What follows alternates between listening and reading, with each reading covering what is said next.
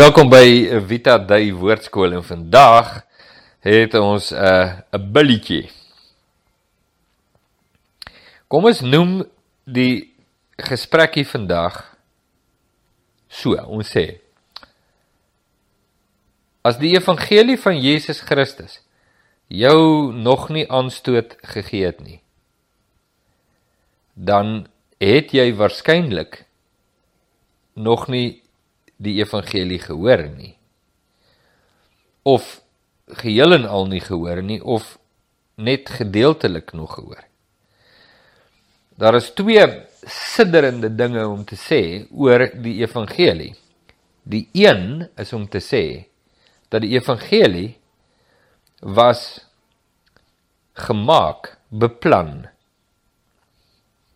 Is nou nie goeie woorde om te gebruik nie, maar jy kry nou die idee. Die evangelie was aan mekaar gesit op 'n manier wat enige iemand aanstoot sal gee. Die wese van die evangelie, die goeie nuus oor Jesus Christus, die ware wese daarvan, die aard daarvan, die inhoud daarvan is aanstootlik vir die mens of die vlees. Paulus beskryf die mens in sy natuurlike staat as 'n vyand van God. Die boodskap van God is 'n aanstoot vir die vyande van God. Daar is niks in die evangelie wat aangenaam is vir die vlees om te hoor nie. En as jy dalk nou na hierdie woorde van my luister en jy dink nee, jy weet dan nou nie of jy saamstem hiermee nie. Wil ek jou 'n paar voorbeelde gee uit die Bybel. En daar's 'n belangrike rede hoekom ek dit uitleg. Daar's 'n baie belangrike rede hoekom die inhoud van die evangelie mens aanstoot gee. Daar's iets wat ons moet doen as gevolg van dit. Daar's 'n baie belangrike krisispunt waarby die evangelie my bring en dis 'n krisis. En en as ek dit nie kan verstaan nie, dan kan ek die die boodskap waaroor die evangelie gaan nie binne gaan nie. En dis 'n belangrike punt. Ek gaan ek het 'n paar skriffies vir jou hier wat ek gou vir jou wil lees. Het jy net hoor oor watter aanstoot veroorsaak Jesus? Jesus, die geliefde seun van God. En watter aanstoot veroorsaak die boodskap van Jesus? Ons gaan dit sien in die evangelies en ons gaan dit sien in die skrywes van die apostels dat daar is 'n aanstoot karakter in die evangelie wat waarby ek en jy definitief nie kan verbykom nie. Dit is spesiaal daar geplaas om ons te konfronteer. Kom ek gee jou 'n idee. Matteus 11 vers 6. Jesus praat met die disippels van Johannes die Doper en sê hierdie woorde: En salig is elkeen wat aan my nie aanstoot neem nie. Hoekom sal Jesus dit spesifiek sê? As mens nie aanstoot in Jesus kan neem of dit dit nie deel is van die hele boodskap nie, hoekom die mense waarsku en sê salig is die mense wat aan my nie aanstoot neem nie? Wel, vir twee redes. Een, want Johannes die Doper het aanstoot in Jesus geneem vir spesifieke redes. Die rede omdat Johannes geglo dat Jesus die Messias is en die Messias volgens Jesaja 61 roep of bring verkondig vrylating uit gevangenis. Johannes is gearresteer deur Herodes en sit in die tronk en Jesus doen niks om hom uit te bring nie. Niks om hom uit die tronk te haal nie. En Johannes stuur twee disippels na Jesus toe met die vraag: "Is u werklik die een wat moet kom?" Nadat Johannes gesê het: "Daar is die lam van God." Johannes het aanstoot in Jesus geneem. En Jesus waarsku sy disippels en sê: "Salig is elkeen wat in my nie aanstoot neem nie." Maar dis net die begin. Matteus 13 vers 57 skryf en uh, Matteus en hulle het aanstoot aan hom geneem. Maar Jesus het vir uh, sê vir hulle 'n profeet is nie ongeëerd nie behalwe in sy vaderland en in sy huis. Jesus spreek in Nasaret en die mense neem aanstoot in wat hy sê. Hoe interessant. Matteus 15. Daarop kom sy disippels nader en sê vir hom: "Weet u dat die Fariseërs toe hulle die woord hoor, aanstoot geneem het. Hoe interessant. Matteus 26. Hoor hierdie aanstoot. Toe sê Jesus vir hulle: Julle sal almal in hierdie nag aanstoot neem aan my. Jesus praat met sy disippels. Want daar is geskrywe: Ek sal die herder slaan en die skape van die kudde sal verstrooi word. Maar nadat ek opgestaan het, sal ek voor julle uit na Galilea gaan. Daarop antwoord Petrus en sê vir hom: Al sal almal ook aanstoot aan u neem, ek sal nooit aanstoot neem nie. Jesus sê vir hom: Verwaar, ek sê vir jou, in hierdie nag voordat die haan gekraai het, sal jy my 3 maal verloon. En dis 'n baie belangrike ding want want Petrus se verloning van Jesus het nie net te doen gehad met die vrees vir sy eie lewe nie. Maar Jesus verklap in hierdie gedeelte dat daar 'n graad van aanstoot ook in Petrus se hart plaasgevind en daarom het hy Jesus verloon. Waar kom die aanstoot vandaan? Want hy het 'n plan, hy het 'n agenda vir Jesus, 'n prentjie van Jesus en Jesus vervul nie die prentjie nie. Ons gaan nou sien hoekom nie. En Petrus neem aanstoot. Judas neem aanstoot. Die disippels almal van hulle neem aanstoot. Johannes die Doper neem aanstoot. Die Fariseërs neem aanstoot. Maar maar dis nie al nie. Dis nie net die disippels en die mense naby hom en die Fariseërs en Johannes die Doper nie, maar die mense oor die algemeen neem aanstoot aan Jesus. Johannes 6. En Jesus het in homself geweet dat sy disippels hieroor murmureer en hy sê vir hulle: "Is dit julle tot 'n aanstoot?" En dan 'n 5 versies verder, hieroor het baie van sy disippels teruggegaan en nie meer saam met hom gewandel nie. Toe sê Jesus vir die 12: "Wil julle nie ook weggaan nie?" Hoe geweldig. Hoe geweldig dat die persoon, karakter, bediening en woord en boodskap oor Jesus aanstoot veroorsaak. Maar dis nog lank nie die einde nie. Jesus sê: Baie sal in daardie dag vir my sê: Here, Here, het ons nie in U naam geprofeteer en in U naam duiwels uitgedrywe en in U naam baie kragtige dade gedoen nie? En dan sal ek aan hulle sê: Ek het julle nooit geken nie. Gaan weg van my julle wat die ongeregtigheid bewerk. Hierdie woorde van Jesus gee vandag nog vir mense aanstoot. Soveel aanstoot dat mense dit 'n streep deurtrek en sê dit is definitief nie geldig op ons vandag nie, want hierdie woorde is gespreek voor die opstanding van Jesus. Wat 'n verregaande onkundige ding om te sê. Maar dis die inhoud van die aanstoot. As iets my aan vir my aanstootlik is, dan trek ek 'n streep deur dit of 'n dit of 'n persoon of 'n situasie of 'n mens. Dis hoekom ons soveel strepe deur mense trek. Dit is nie aanstoot. Nog iets wat Jesus gesê het wat aanstoot gee. Wie vader of moeder bo my liefhet, is my nie waardig nie. En wie seun of dogter bo my liefhet, is my nie waardig nie. En wie sy kruis nie opneem en agter my volg nie, is my nie waardig nie. Lukas 13. Nog iets wat aanstoot gee van wat Jesus sê. Toe sê iemand vir hom: "Here, is die wat gered word min?" En hy antwoord hulle: "Stry hard om in te gaan deur die nou poort, want baie, sê ek vir julle, sal probeer om in te gaan en sal nie in staat wees nie." Dit gee mense nou nog aanstoot. Paulus skryf in Romeine 9: Soos geskrywe is: Kyk, ek lê in Sion 'n steen van aanstoot en 'n rots van struikeling en elkeen wat in hom glo sal nie beskaamd word nie en die wat nie glo nie die wat nie buig nie sal beskaamd word. Hulle sal aanstoot neem. Die grootste aanstoot waarskynlik het te doen met die aansprake van Jesus se persoon en karakter. Wie hy sê hy is dit gee mense aanstoot dit gee die wêreld aanstoot omdat Jesus so absoluut eksklusief is.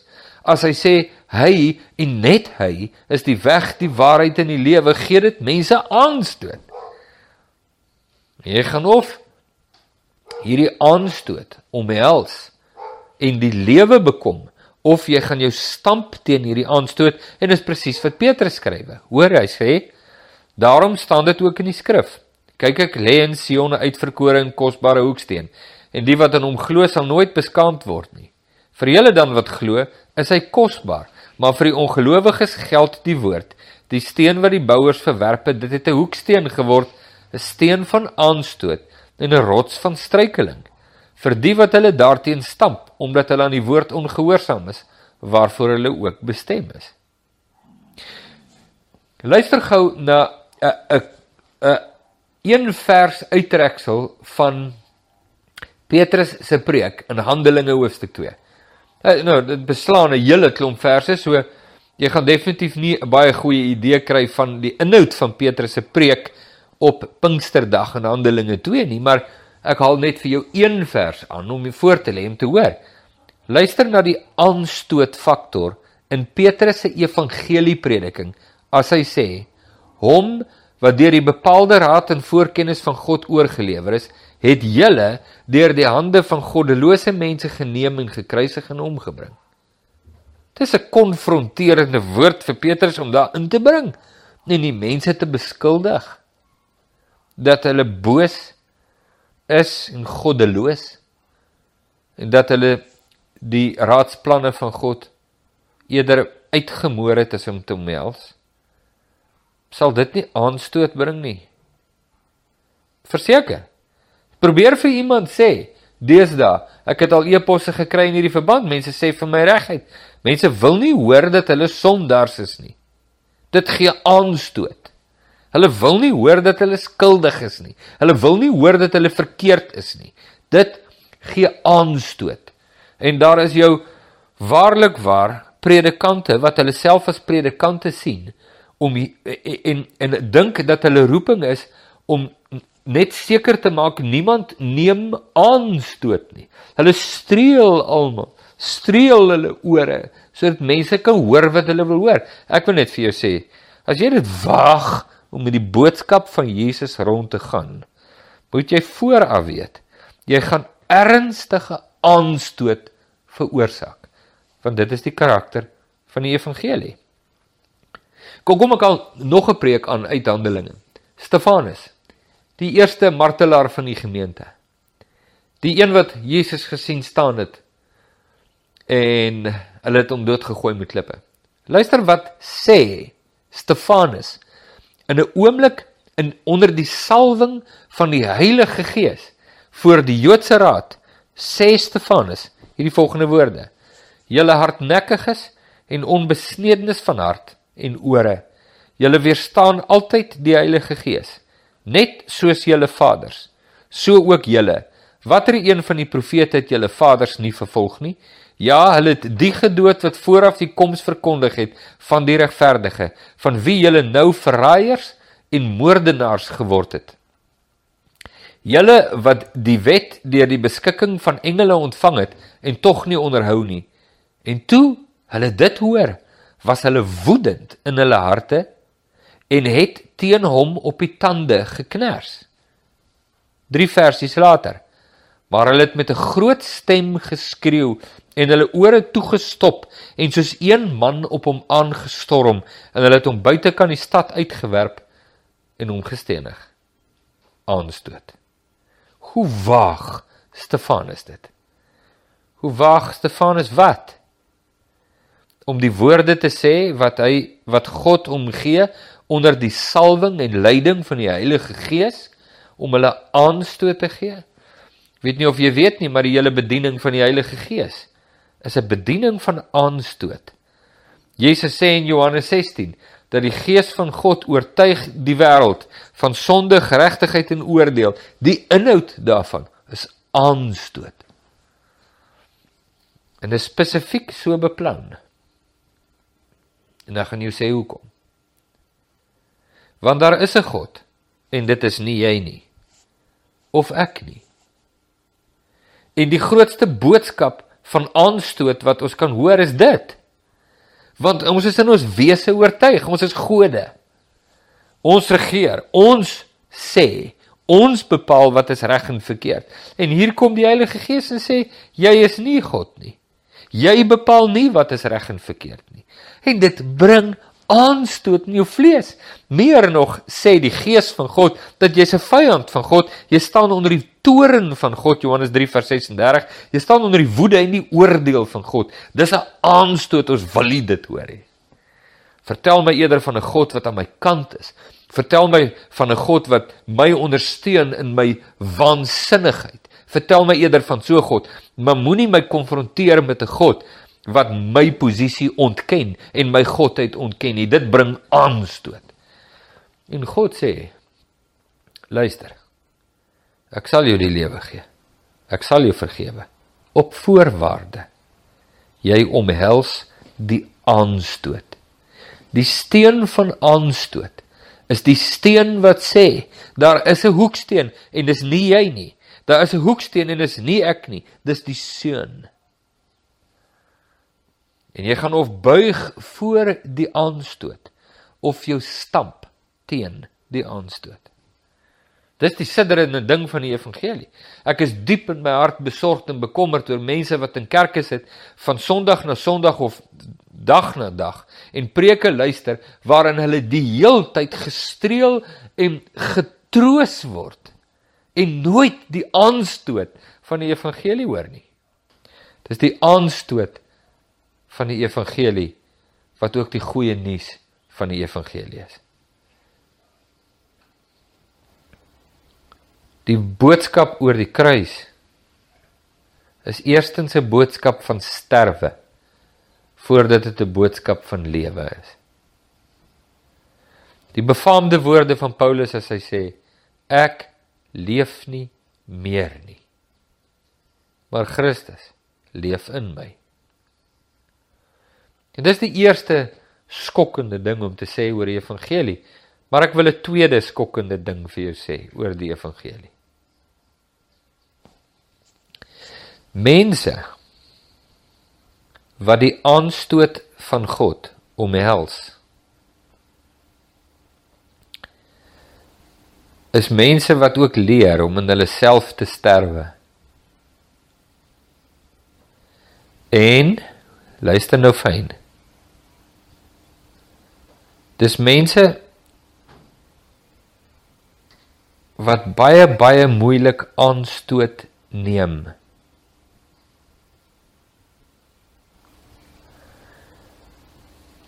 Want hulle die aanstoot van God omhels. En weet jy wat gebeur as hulle die aanstoot van God omhels? As hulle sterf. Wanneer ek met gelowiges te doen het. Hulle is so fyn gevoelig. Jy moet op eiers loop om hulle. Hulle neem aanstoot oor enige ou dingetjie. Hulle eer word oor die geringste goedjies aangetast. En hulle neem aanstoot.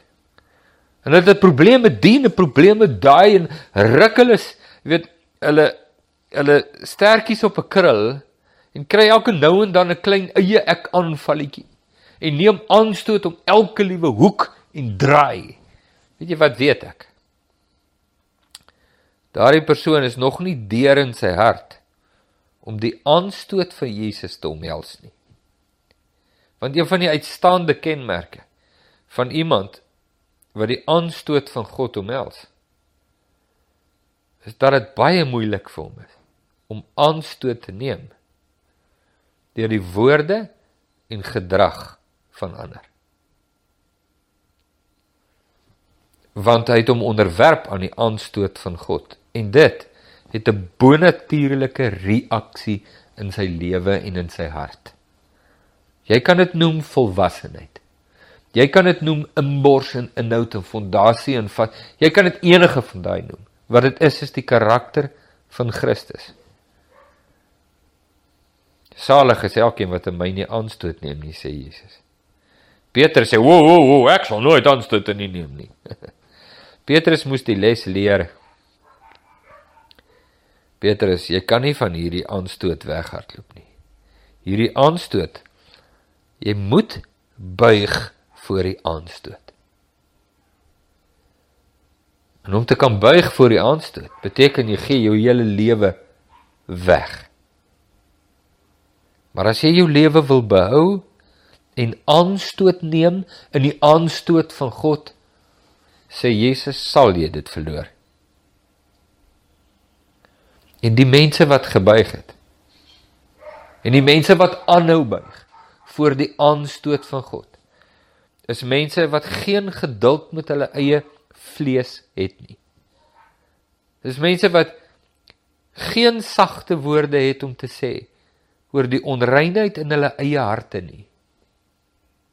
En dis mense wat snaaks genoeg baie moeilik aanstoot neem in verhouding met ander mense. En ek wil nou vir jou sê, as jy 'n gelowige is en jy's by Jesus.